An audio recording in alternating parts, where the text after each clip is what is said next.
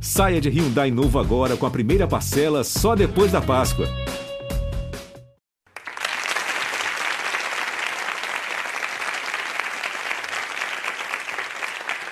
Tá confuso, tá difícil, tá puxado. Se renuncia, quem sucede? E se for impedido? E caso a chapa seja cassada no Tribunal Superior Eleitoral? Quem assume? Com que legitimidade? Por quanto tempo? Para convocar diretas ou indiretas? Em quanto tempo? Quando e como? Quem pode se candidatar? A que mandato? A gente sabe que as respostas estão aqui nesse livro, nossa Constituição. Mas este oráculo é daqueles que só respondem a quem sabe perguntar. Então, tá, vamos perguntar a alguém que sabe como ninguém ler e interpretar esse livro.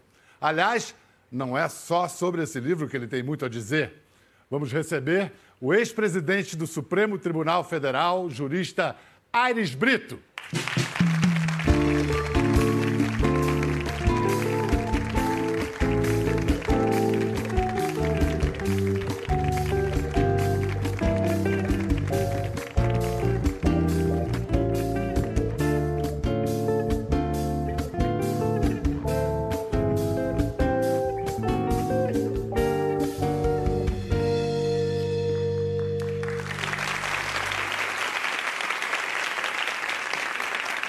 Com leituras semelhantes, iguais. Constituição na mão aqui. Tem que ser, né? Nesses tempos que, que correm no Brasil, Constituição na mão o tempo inteiro.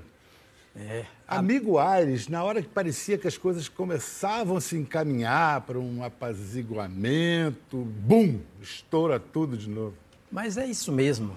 Democracia não vence por nocaute. Né? É, é por acúmulo de pontos. É um processo. É, a implantação da democracia se dá gradativamente. E não parece que não tem uma conclusão, o aperfeiçoamento da democracia. A democracia não é um fim, é, ou é um fim? Ao mesmo tempo, né? É um, meio e é um meio. fim. É uma espécie de camisa 10, né? habilitando os valores mais os princípios mais importantes da Constituição, a respectiva concretização. O camisa 10 coloca os outros jogadores na porta do gol, né? A democracia, como camisa 10, coloca bem na porta do gol é, o desenvolvimento, a liberdade, a igualdade, é? a, a segurança.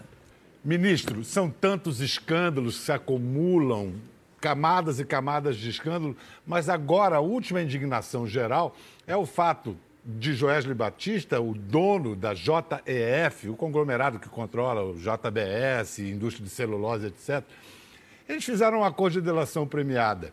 Não ficaram um dia presos, não usaram sequer tornozeleira eletrônica, saíram mais ricos do que nunca, uma multa irrisória lhes foi impingida, estão livres, leves e soltos. É justo isso, ministro? Pois é. Foi o acordo que o Ministério Público celebrou e que será submetido ao Supremo Tribunal Federal. Né, mais de perto, com imediatidade ao relator do, do processo da Lava Jato, que é o ministro Edson Fachin. Por sinal, um grande ministro, viu? Adiante. Como Janot também, Rodrigo Janot é um grande agente público, um grande jurista, um procurador-geral da República independente, corajoso, atualizado. Então. Mas vamos... há, há, margem ainda para se. Pra, porque ah. o Joesley está lá nos Estados Unidos e já desapareceu, nem em Nova York mais está. É, mas ele é brasileiro, é sempre passível de pedido de, de devolução. Dizem até, até que talvez tenha cidadania americana também, né? Bem, aí complica, é. se tiver. Mas acho que não está nada perdido, não. Às vezes o, o que se tinha para fazer era isso mesmo é, o Rodrigo tem acertado, né? ele é prudente. A equipe do Rodrigo Janot é muito boa. É, a democracia está bem servida com o Ministério Público que temos.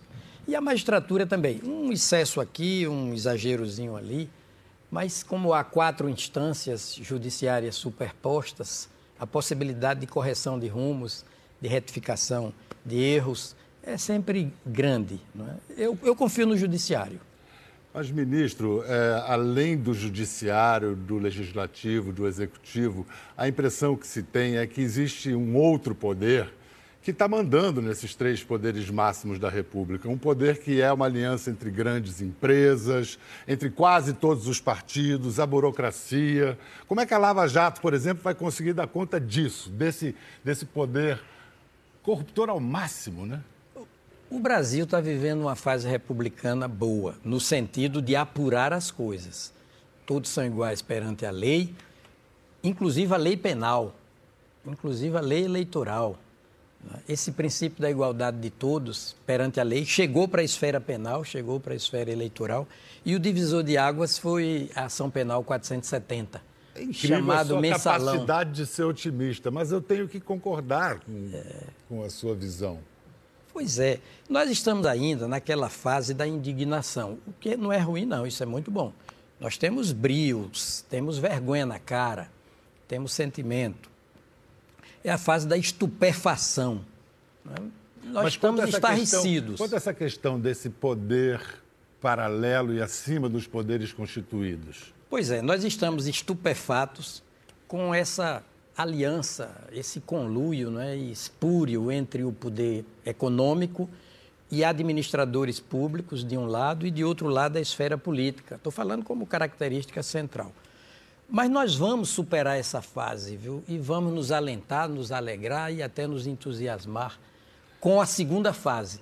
É quando a poeira senta e a gente deixa de descrever a trajetória da polaridade, que é divisionista, né? e passa a descrever a trajetória da unidade, do diálogo aberto, em torno dessa mesa redonda de nome Constituição, buscando um roteiro para chamar de nosso. Mas é, você está indicando um caminho luminoso lá, um fim que a gente não consegue enxergar no nosso dia a dia. A gente abre os jornais, a gente vê na internet as notícias. Quais são as razões objetivas para se ter esse otimismo? Que o senhor apresenta? Olha, porque os, os principais frutos da democracia já estão sendo colhidos. Primeiro, liberdade de imprensa em plenitude. Né? E o Supremo já proclamou na DPF 130 essa plenitude de liberdade de imprensa. Não se pode impedir a imprensa de falar primeiro sobre as coisas. DPF 130, traduzindo para os leigos? Ação é, de declaratória de preceitos fundamentais. Ação é, que se move para que preceitos fundamentais sejam é, concretizados. Né? Então, a liberdade de imprensa foi, em numa DPF, sintetizando, é, é, analisada pelo Supremo, e o Supremo concluiu que não se pode impedir a imprensa de falar primeiro sobre as coisas, ainda que haja excesso aqui e acolá. Mas não é pelo temor do abuso que se vai proibir o uso. É? Quem quer que seja, a priori, pode dizer o que quer que seja. Isso é signo de civilização avançada. É? Liberdade de pensamento, liberdade de opinião, liberdade de expressão artística, intelectual, científica, liberdade de comunicação. E não se pode impedir o judiciário de falar por último nem a imprensa de falar primeiro, nem o judiciário de falar por último. Isso são frutos da democracia. E entre esses dois polos, nós temos a cidadania hiperaquecida, não é? ativada. Nunca se viu a cidadania tão participativa. Hoje parece até que as pessoas dizem assim, cada um da gente, cada indivíduo brasileiro diz assim, como se dizia na Grécia Antiga de Péricles, eu não participo porque sou livre. Eu sou livre porque participo. É meu dever me interessar por tudo que é de todos. Não é? Ser envolvido com a, o, os interesses gerais, com o bem comum.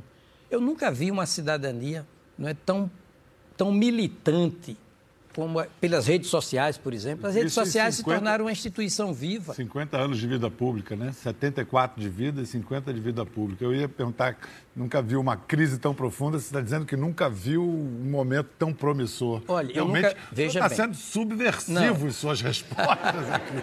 eu nunca vi uma crise tão prolongada. Parece aquela música de Caetano Veloso, desde que o samba é samba. Há um determinado momento em que ele diz, a tristeza é senhora, tudo demorando em ser tão ruim. Pois né? é. Mas essa fase vai ser ultrapassada, porque ou a democracia presta ou não presta, e ela presta. Disse Winston Churchill, né? a democracia é o pior de todos os regimes. É o pior dos regimes, salvo todos os outros. Todos os Ou seja, só a democracia é que presta, é que serve. Últimos desdobramentos. Era para ser depois de amanhã a votação da suspensão do inquérito pedido pela defesa do presidente Temer. Agora eh, a defesa voltou atrás, quer que o inquérito siga adiante. O que, isso quer dizer, ministro? Eu acho bom isso. Né? Aparentemente, o presidente não tem nada a temer e quer que a investigação prossiga. Aparentemente. É? Além das investigações, depois de tudo que foi divulgado, o senhor considera que Temer tem condições morais de continuar na presidência? Olha, é uma avaliação, toda avaliação subjetiva assim é, é meio, meio temerária, sem rima com Temer, não é? É meio temerária. é um eu trocadilho das... infalível, não tem como fugir. Eu gosto das coisas mais objetivas. Porém, a situação se agravou. Há graus de legitimidade, a gente tem que admitir isso. Quando você se investe no cargo de presidente pelo voto direto, secreto, pela voz da urna, na pia ungido na pia batismal do voto, né, você chega com uma legitimidade de, de máximo grau. Quando você substitui o presidente da República na condição de vice, convenhamos que seja legítimo que o processo de impeachment passasse por todas as fases, não vou entrar também nesse mérito. Ainda assim. Mas é uma legitimidade de segundo grau, não é a mesma coisa. Então, eu acho até que o presidente Temer deveria encarnar uma espécie, a palavra não existe no dicionário, uma espécie de pré-transição. Deixava a transição verdadeiramente com medidas mais substantes, mais estruturantes ou reestruturantes do país, ele deixaria para 2018. É, mas é que a crise econômica é, não, não espera, né? Não espera. E, e... É, mas é preciso também que, que os, os principais né, conglomerados, as principais estruturas econômicas brasileiras, os grandes empresários, enfim, também contribuam. Ou seja, até 2015, meados de 2015, o Brasil correspondeu à expectativa dos empresários e deu a eles grandes lucros, ganhos ativos, é, rendimentos de é, desenvolvimento até para o exterior. Não é? Mas é que... Agora é a vez de os empresários, não é? é a vez de o Brasil receber, numa espécie de estrada de mão dupla, a confiança dos empresários. Os empresários agora precisam corresponder às expectativas do Brasil. O Brasil precisa deles.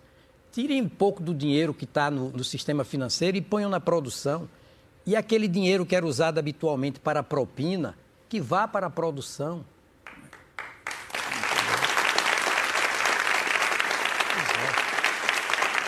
Vamos pensar aqui nos possíveis desdobramentos aí da, da crise. Digamos, eh, os dois primeiros nomes na linha sucessória, Rodrigo Maia e Eunício Oliveira. Os dois também são investigados. Teriam autoridade moral para tomar o poder? É, mais uma vez, não, não é bom. O país não, o país não confia. Resta Carmen Lúcia, terceira na linha sua.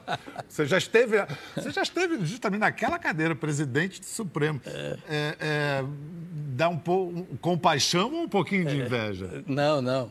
Eu, eu, quero muito bem a Carmen, tenho uma admiração por ela. Ela se ouve tão bem aqui nesse programa. É maravilhosa. Solta, né? desenvolta, criativa. Ela é muito culta. Mas ela assumiu o poder, que consequências isso traria para a corte? Olha, eu gosto de cumprir a Constituição. Né? A meta é a fonte. A Constituição é de boa qualidade, em linhas gerais, é democrática, foi elaborada democraticamente, é? é, é arejada mentalmente, é? condena todo tipo de preconceito, daí Lei Maria da Penha, homoafetividade. Não é? Não, e pela Constituição, depois do, do, presidente da Câmara, do Senado, é a presidente do Supremo. É, eu, eu gosto de ver a Constituição cumprida. Digamos, né, especulando que houvesse uma renúncia, uh, seriam convocadas eleições indiretas em um mês. À luz da Constituição, sim, em um mês. Parágrafo 1 do artigo 83. Não é cláusula pétrea, viu? Pode ser objeto de emenda na perspectiva de uma eleição direta. Mas, atualmente, a eleição é indireta no caso de renúncia. Entre vários nomes que se são apontados como possíveis nomes para ocupar o poder, para serem candidatos. Não sei se lamento ou tenho o prazer de informar que o seu nome está entre eles, está apontado entre eles. O Bom Filho fugiria à luta? Eu, eu me pré-excluo, entendeu? Eu, não, eu tenho visto, satisfeito com essa confiança, homenageado, honrado, mas não me animo a, a disputar esse cargo, não, nem indiretamente, nem indiretamente começam sempre negando, né? É, isso aí é um clássico. Eu gosto, gostaria que o próximo presidente da República ele pudesse conciliar o seguinte: centralidade e objetivo. O presidente da República é uma figura central da República, do país, objetivamente. A autoridade é. central. Então, a essa centralidade objetiva tem que corresponder uma centralidade subjetiva. Quem ocupa um cargo objetivamente central tem o dever de ser subjetivamente centrado. Isso quer dizer o quê? Sensatez, serenidade, não é? Pô, ética, desassombro. Eu, eu gosto é de, de espírito republicano. Não? Essa república, em verdade, eu tenho um assistente, foi meu juiz auxiliar no Supremo, o nome dele é Ricardo Mandarino, foi juiz federal por 20 anos. Ele disse o seguinte: a República do Brasil, a República no Brasil, verdadeiramente começou em 1988 com essa Constituição. Com todos os eventuais problemas ou defeitos Isso, que ela tenha? Exatamente. Mas o, o, o, conjunto da obra é muito bom. O saldo é positivo. Quando essa, essa Constituição é interpretada casadamente, não apenas solteiramente, à luz desse ou daquele dispositivo, mas sistemicamente, atualizando a linguagem, holisticamente, essa Constituição é muito boa. Então, daí eu já depreendo que o senhor não engrossa o couro daqueles que acham que o país deve ir para uma constituinte. Não. Senão, de, de 30 em 30 anos, a gente é. vai ter uma Constituição nova. E uma Constituinte, a gente sabe como começa e não sabe como termina. E eu tenho receio de que numa nova Constituinte haja muito recuo no campo dos direitos sociais. E a nossa prioridade das prioridades, das prioridades, das prioridades não é ampliar distâncias sociais, é encurtar distâncias sociais. Djavan diz naquela música Esquinas, né? sabe lá o que é não ter e ter que ter para dar. Desemprego, desemprego é uma dor que trinca o osso da alma. Já pensou a pessoa arregaçar as mangas da camisa e não ter como, como trabalhar? É? Santo Agostinho dizia: sem um mínimo de bem-estar material não se pode sequer se vir a Deus. Então, eu tenho receio de que uma constituinte, porque a constituinte legisla sem ser legislado, norma sem ser normada, né? pode tudo. E só, eu tenho receio. Só para concluir aqui, pergunta sobre a conjuntura, de acordo com a Constituição, então. Digamos agora, no, no dia 6 de junho, agora, o, o Tribunal Superior Eleitoral pode, em teoria, caçar a chapa. Nesse caso, a Constituição prevê eleições diretas. Em quanto tempo? O Código Eleitoral foi modificado nesse sentido. Mas há um impasse, a matéria está no Supremo Tribunal Federal, salvo engano, sob a relatoria do ministro Barroso. Então, para encerrar aqui minhas perguntas sobre a conjuntura, a Lava Jato e as investigações já pegaram o legislativo, já pegaram o executivo e vai chegar ao judiciário? Quando chegar ao judiciário, o que, que o senhor teme? O judiciário, como característica central, é honestíssimo. Honestíssimo. Temos todas as razões para nos orgulhar do Poder Judiciário. Topicamente, pontualmente, se enxerga um juiz corrupto. E eu, num discurso lá no Supremo, foi no eleitoral, eu fui presidente do Tribunal Superior Eleitoral de 2008 a 2010. Eu disse o seguinte: o juiz que faz de sua caneta um pé de cabra é o bandido número um. Entendeu? Então, esse tem que ser pego. Não, não tem que passar a mão na cabeça. Não. Olha, é a fase, é a fase da purgação. É a fase do chamamento do feito à ordem. É a fase da catarse coletiva. Ou, como dizem os caminhoneiros do Nordeste, do freio de arrumação. Você arrisca uma previsão? Quanto tempo para chegar ao fim dessa purgação, ao, ao, ao, novo começo? Olha, com essa internetização da vida, com essa vida online, não é? com essa troca de informações interativamente, em tempo real, a todo instante, tudo vai ser mais rápido. Agora, não se pense que o judiciário vai lavrar a jato é, as questões judiciais. Tem um pouquinho de tempo. Por exemplo, lá no Supremo são 11 pares de olhos, não é? 11 reflexões. 11 ilhas, né, costuma se dizer. Né? Olha, mas no fundo eles terminam fazendo um discurso convergente, porque o Supremo Tribunal Federal é mais importante do que cada qual dos seus ministros. É mais importante do que os 11 ministros juntos. Quem, quem enverga aquela toga assume uma responsabilidade histórica de uma tradicionalidade afirmativa que tem tudo a ver com a honra do país. É uma casa de fazer destino e tem correspondido à confiança.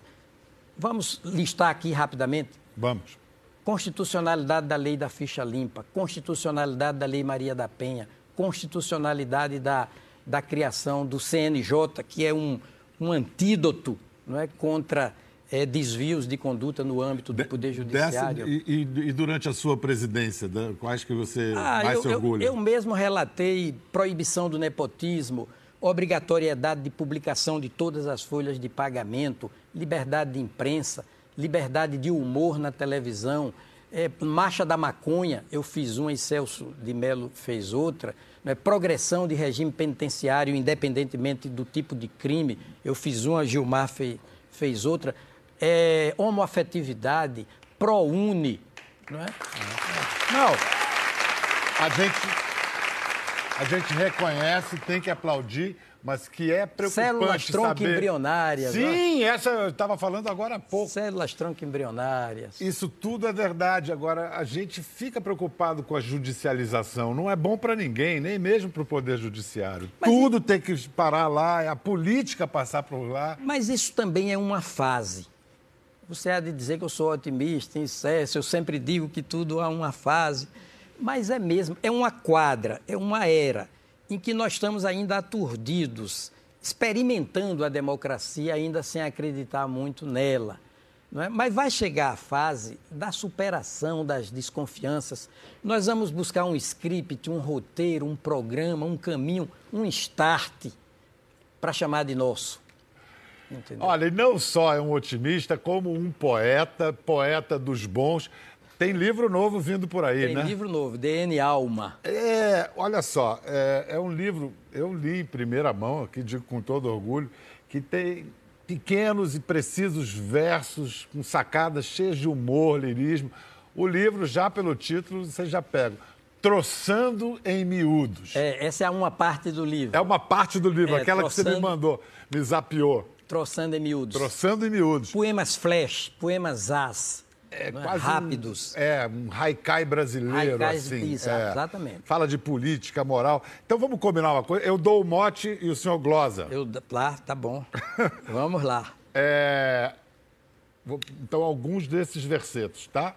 A liberdade de expressão é a maior expressão da liberdade. Pois é. Olha, oh, que beleza. Tá vendo? Quem quer que seja pode dizer o que quer que seja né? onde quer que seja, quando quer que seja. Difícil é ouvir, né, ministro? É. Não, mas, mas veja bem, comunicador não é quem fala, é quem é ouvido. Por exemplo, você é muito ouvido porque é um excelente comunicador. Bondade sua. Não é. Bom escritor não é quem escreve, é quem é lido. Né?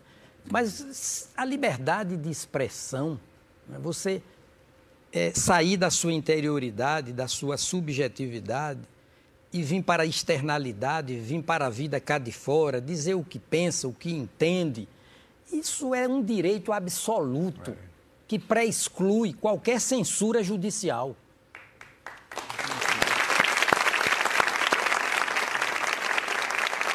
E eu diria, citando um outro poeta, é o que torna possível a arte do encontro, né? Vinícius de é, Moraes. É. Outra, Ainda no campo da política, dói muito na ética chegar à porta da casa da política e não achar a placa do entre sem bater. Pois é, porque é uma contradição. Não é? A política é a mais nobre, mais importante, nobre no, no sentido de intrinsecamente valiosa, né? porque favorece a centralidade individual e a coesão social. A política é o serviço da coletividade. A política vem de polis. Polis é a cidade-estado dos gregos. Né? É, Péricles chegava a dizer que o indivíduo que bate no peito dizendo que o que lhe cabe é cuidar dos seus negócios, não é um indivíduo que cuida dos seus negócios apenas, é um inútil.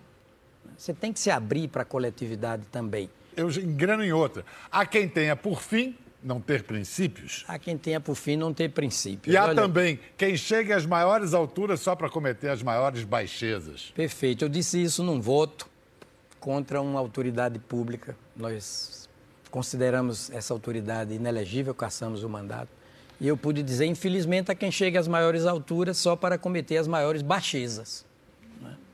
O que certas pessoas mais sabem serzir são meias verdades. O que certas pessoas mais sabem serzir são meias verdades. Que, que, pena, não é? E quando é um agente público especializado em escamotear, não é? em camuflar, olha que tristeza.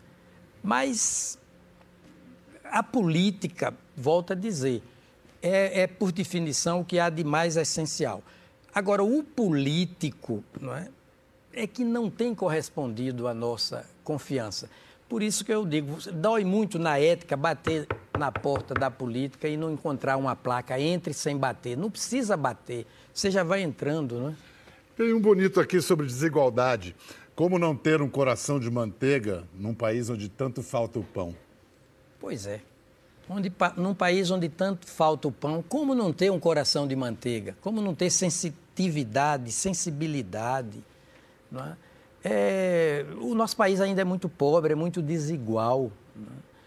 E violência, por exemplo, mantém uma relação violência física com distribuição de renda. Distribua renda, dê emprego, é? É, assegure uma renda mínima para as pessoas e a violência cai automaticamente. Religião agora. Quem renuncia a este mundo para ganhar o outro perde os dois. Eu rio de mim mesmo. é que você tem que curtir esta vida daqui.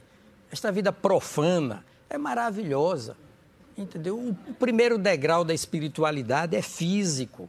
Não é? No físico, no corpo, estão os instintos, os sentidos. É?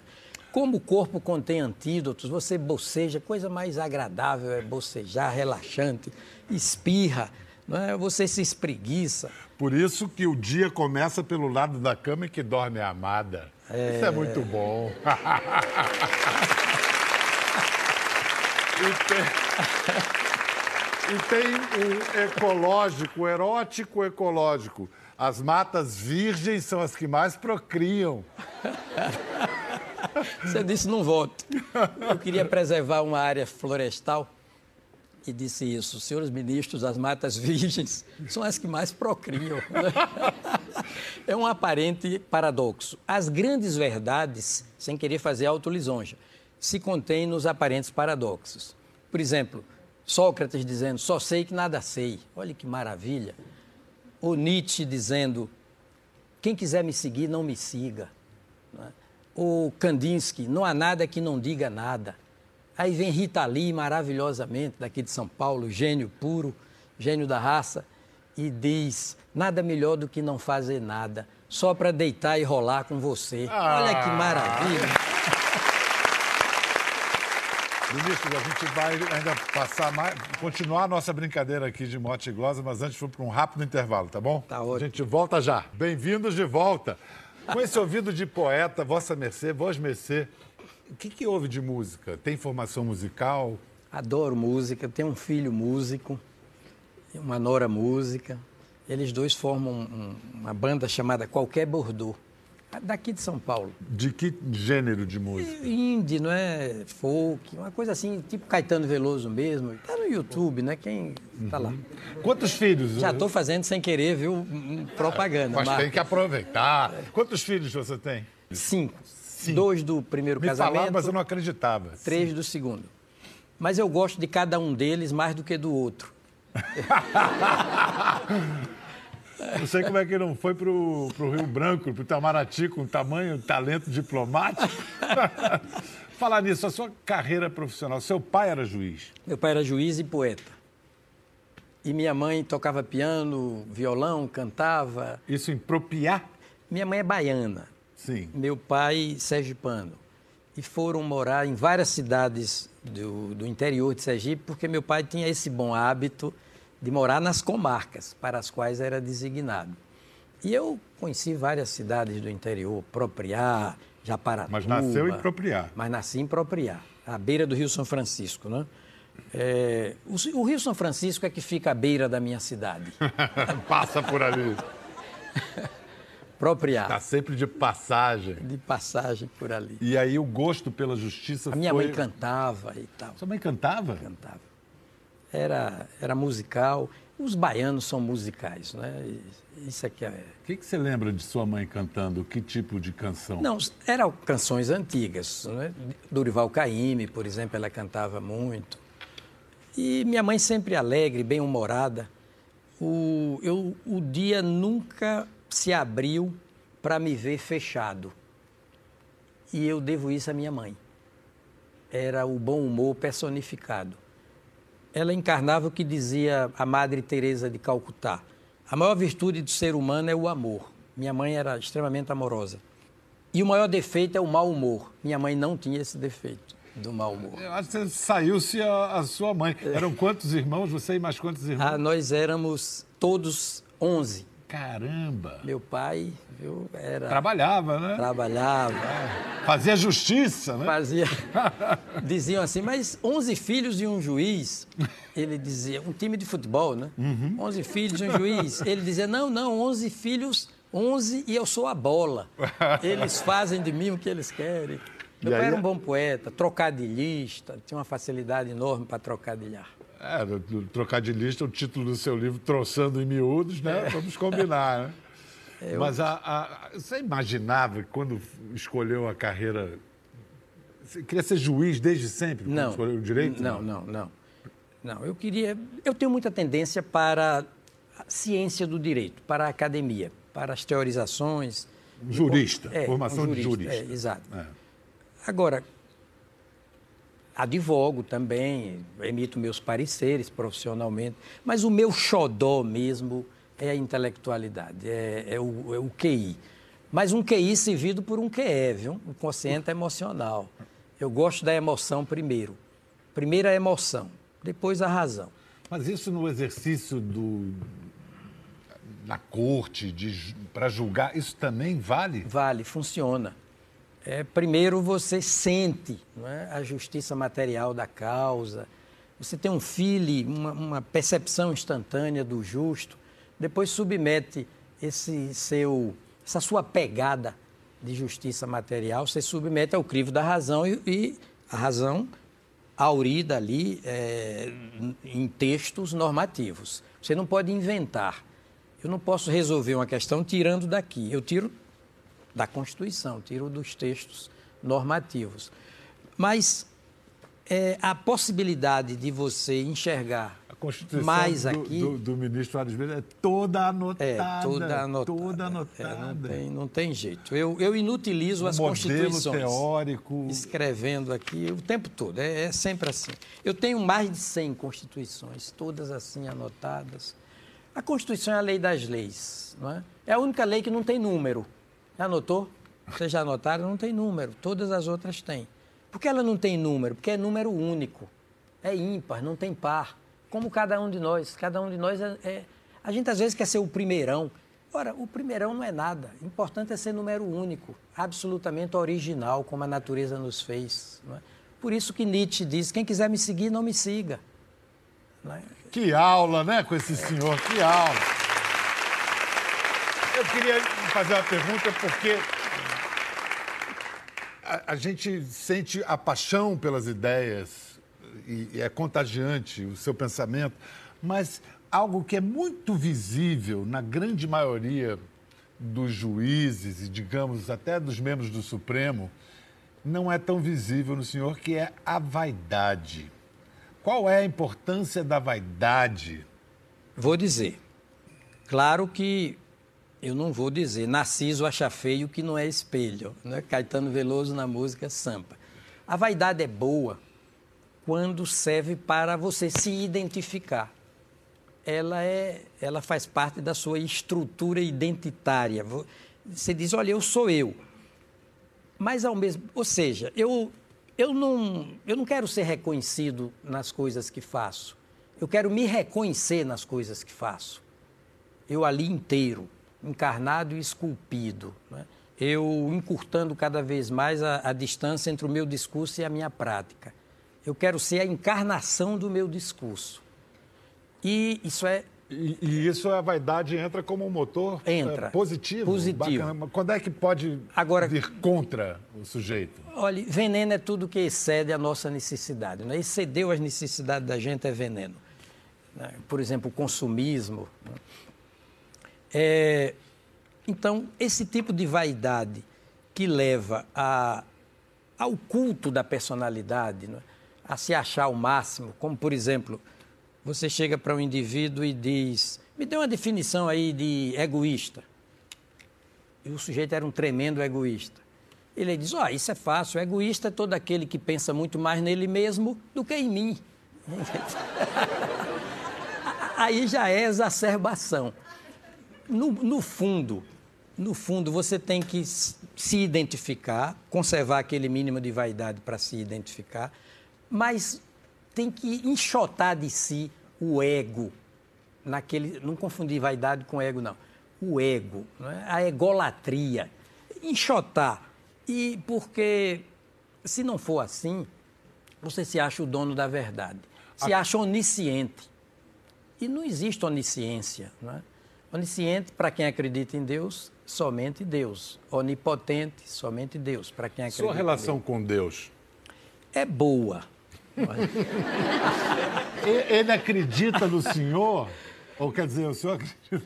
Olha, há momentos em que eu tenho umas dúvidas, me faço diagnóstico, mas a arte, por exemplo, me, me traz de volta a Deus.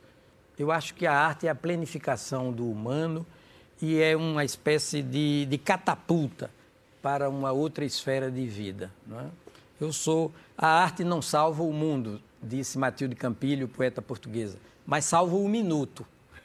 Né? O que já é muito Olha, bom. Aquele minuto em que você, convenhamos, em que você fisga o absoluto.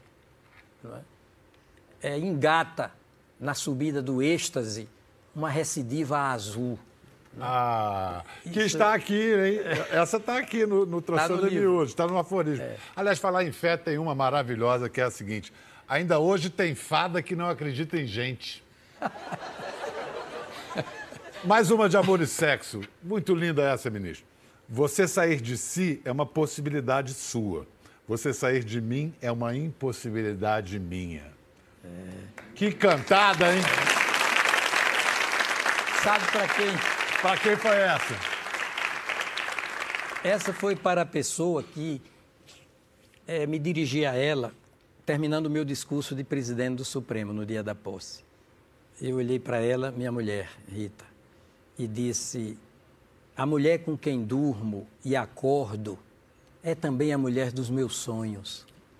Ah. Foi para ela que eu fiz essa daí. Tem uma bonitinha aqui, gente. Meio erótica. Teus seios sabem tudo sobre as minhas mãos. Tem mais uma que eu adoro um coração rodado vale muito mais que um zero quilômetro. Muito obrigado, ministro. Foi um grande prazer. Um grande prazer. Ah, você, que é